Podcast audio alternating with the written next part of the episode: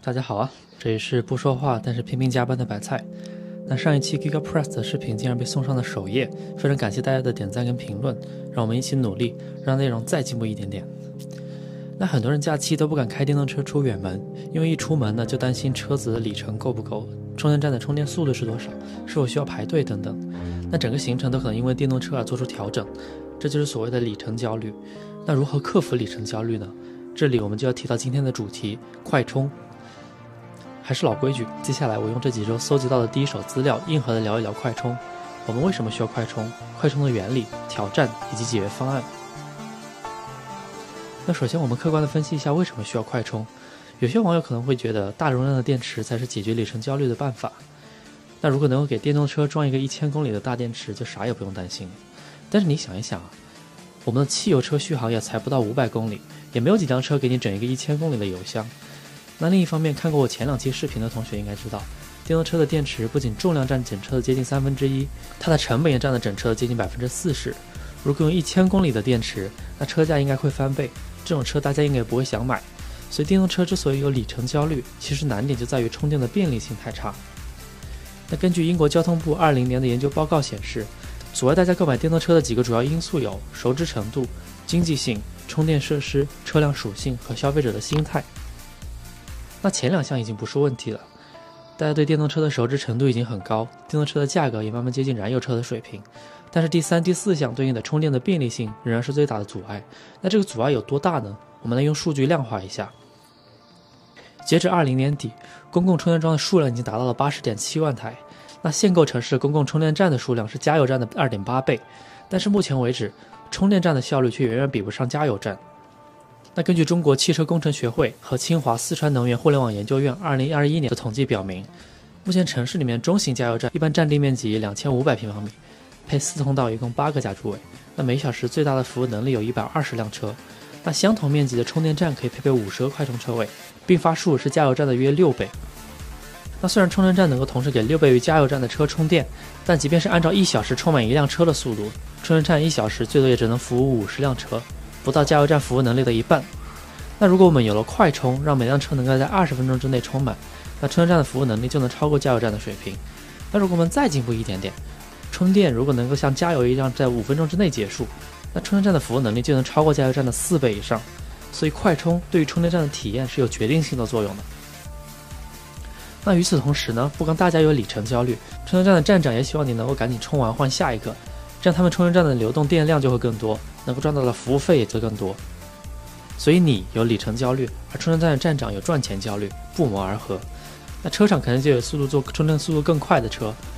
你更快的充电，老板更快的数钱，岂不是很 nice？Nice。快充这么好，为什么现在的充电速度却不尽人意呢？先我们来聊一聊快充的一些挑战。我们都知道，电池的充电速度，也就是充电功率，等于电流乘以电压。如果你想更快的充电，那要么增大电流，要么增大电压。这个原理看上去非常的直接，但是随着电流或者电压的增大，我们会遇到好几个挑战。这里我把它归类为技术挑战、成本挑战跟能源挑战。首先是技术上的挑战，技术里面最明显的问题是散热。任何有电阻的导体，只要有电流的经过，就会产生热量。那热量跟电流的平方成正比，也就是说，你把电流加倍，发热就会变成四倍。与此同时呢，电池的电化学反应也会产生热量。那从这篇非常有名的地宫理工大学和清华大学欧阳明高院士课题组的综述论文可以看到，锂电池快充最怕的并不是充电的速度过快，而是快充产生的高温。这高温会对电池造成不可逆的影响。那这个不可逆的损伤是怎么形成的呢？这里我们快速科普一下锂电池的结构。如果我们把电池拆开，会发现一卷这样的结构。它分为三层，也就是正极、负极和中间的电解质。所谓的充电或者放电的过程，就是锂离子在正负极之间穿过电解质来回移动的过程。那随着温度的升高，电池在快充的过程中，负极会更容易形成固体的电解质界面 （SEI），以及锂离子析出形成锂金属。那这两种变化都是不可逆的，也就是说，电池的有效材料会逐渐减少。SEI 的过量累积呢，会影响电池的导电性能。那锂金属的析出如果比较严重，就会造成正负极之间的短路，甚至引起热失控，也就是我们听说的电池起火。这里可能有人会想到著名的军火制造商三星，但需要解释的是，三星的电池爆炸虽然也是短路，但这个短路是由于电池的正负极包装不合理造成的，而不是锂析出造成的。但不管怎样，我们可以感受到热失控的效果是非常恐怖的。所以为了减少发热带来的永久性的损伤，就需要选择不同类型的材料，让离子在正负极之间移动的阻力更小。除此之外呢，为了适应快充，电池的结构也需要做一些改变。一般来讲，高能量密度的电池，正极或者负极的涂层都会更厚一些，但是更厚的正负极在快充条件下就会更容易受到不可逆的影响。所以同等条件下，能够快充的电池能量密度也就会更低一些，电池的体积重量也就不得不做得更大一些。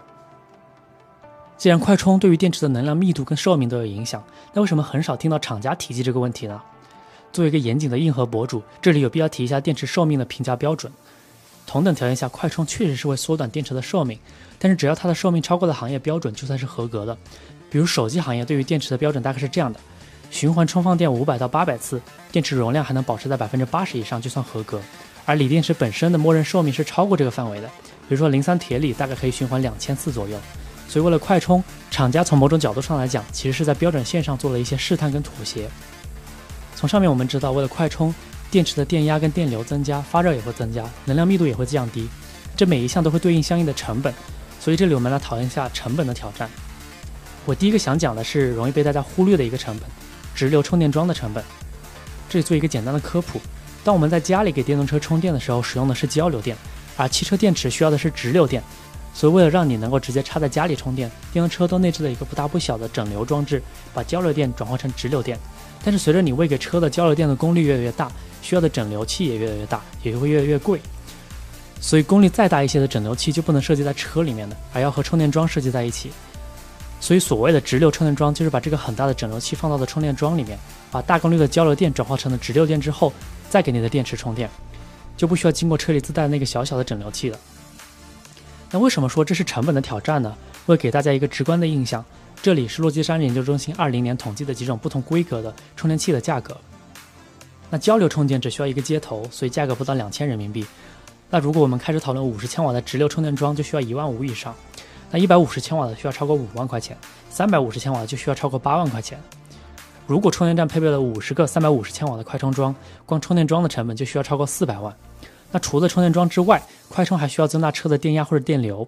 电压增大之后呢，电机、电控这些部件就需要提升耐压等级。有些线路的胶皮就需要变得更厚一些，来防止被击穿。那这些升级在短期之内对应的价格也会更高。另一方面，如果我们想通过提高电流来提升充电速度，对应需要的线缆也会更加粗一些。至于这个线缆可以多粗，可以多贵呢？下面是我给房车太阳能系统安装的两百安的铜导线，大概也就有大拇指两倍的粗细，而且死沉死沉的。一米五的长度需要四百人民币以上，那超级快充需要的导线肯定会比这个还要粗。接下来是成本里面最大的挑战——发热控制。我们如果拆开电动车的电池包，会发现里面有成百上千颗密密麻麻的电芯。那这种结构也给散热提出了很大的挑战。如果任何一颗电池出现了局部过热，就容易造成前面提到的各种不可逆的损伤。所以能够快充的车就需要保证电池包里的每一颗电池都有均匀的散热。那这种级别的散热就不是简单的用散热片或者风扇就可以解决的。而需要用到复杂的液冷系统，这个我后面会具体的介绍。我们刚讨论的挑战主要聚焦技术跟成本上，那接下来要讨论的是能源上的挑战，影响就比较大了。有些人会觉得奇怪，我充电变快了，为什么会有能源问题？那我们来算一下快充的用电量到底有多夸张。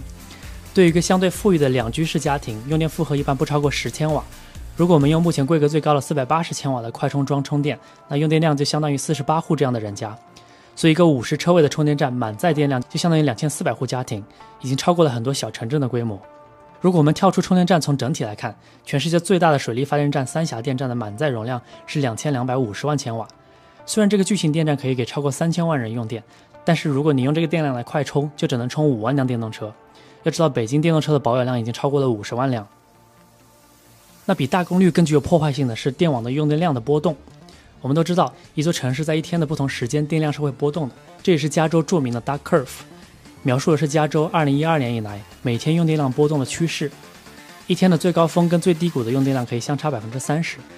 那为了应对这个巨大的波动，发电站一方面需要实时的调整发电量，另一方面也需要留存很多的发电能力，以备不时之需。那如果需要留存发电能力的话，很多时候就没办法抛弃掉老旧的火力发电这种效率比较低也不环保的发电方式。毕竟谁也不知道某个夏天的中午是否会需要多发一点电来应对每家轰隆隆转的空调，所以电网是希望大家能够更平稳的使用电力的，所以你就会看到电网有波峰波谷的电价，很多时候波峰跟波谷的价格可以差四到五倍。那再回到加州的 Duck Curve，你会发现一二年至今，波峰跟波谷的距离越来越大，也就是说整个电网的波动越来越夸张。如果我们再考虑上超级充电桩，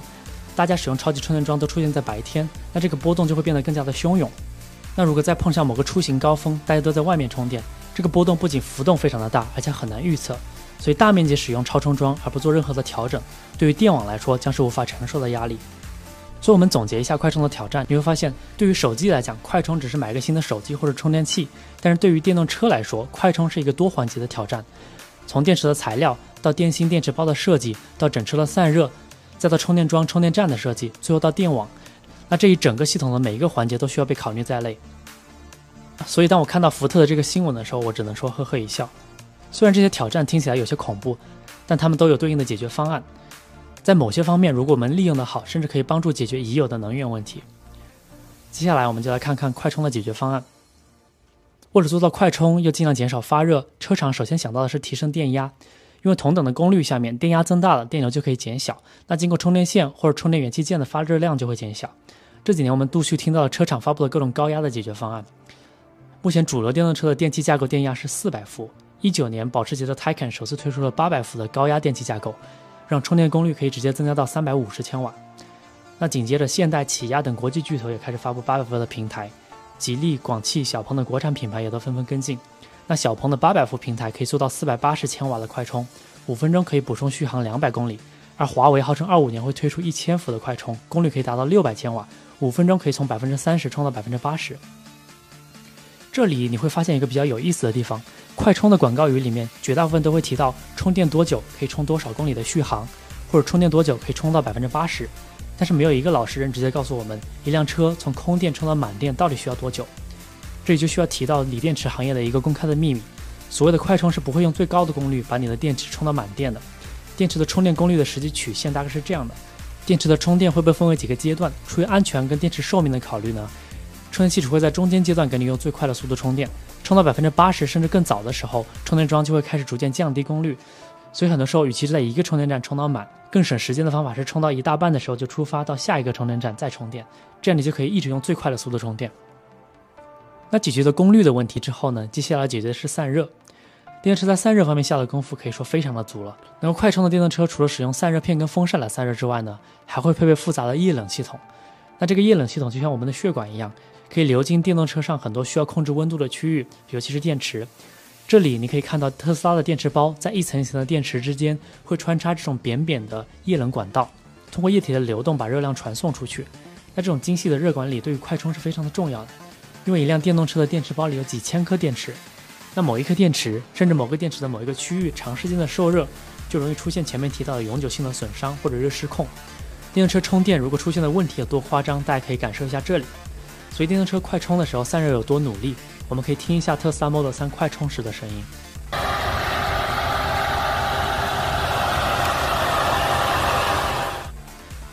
除了电动车本身的散热，充电桩甚至充电枪也有自己的散热。比如说小鹏和广汽埃安的480千瓦充电桩就给线缆配备了液冷，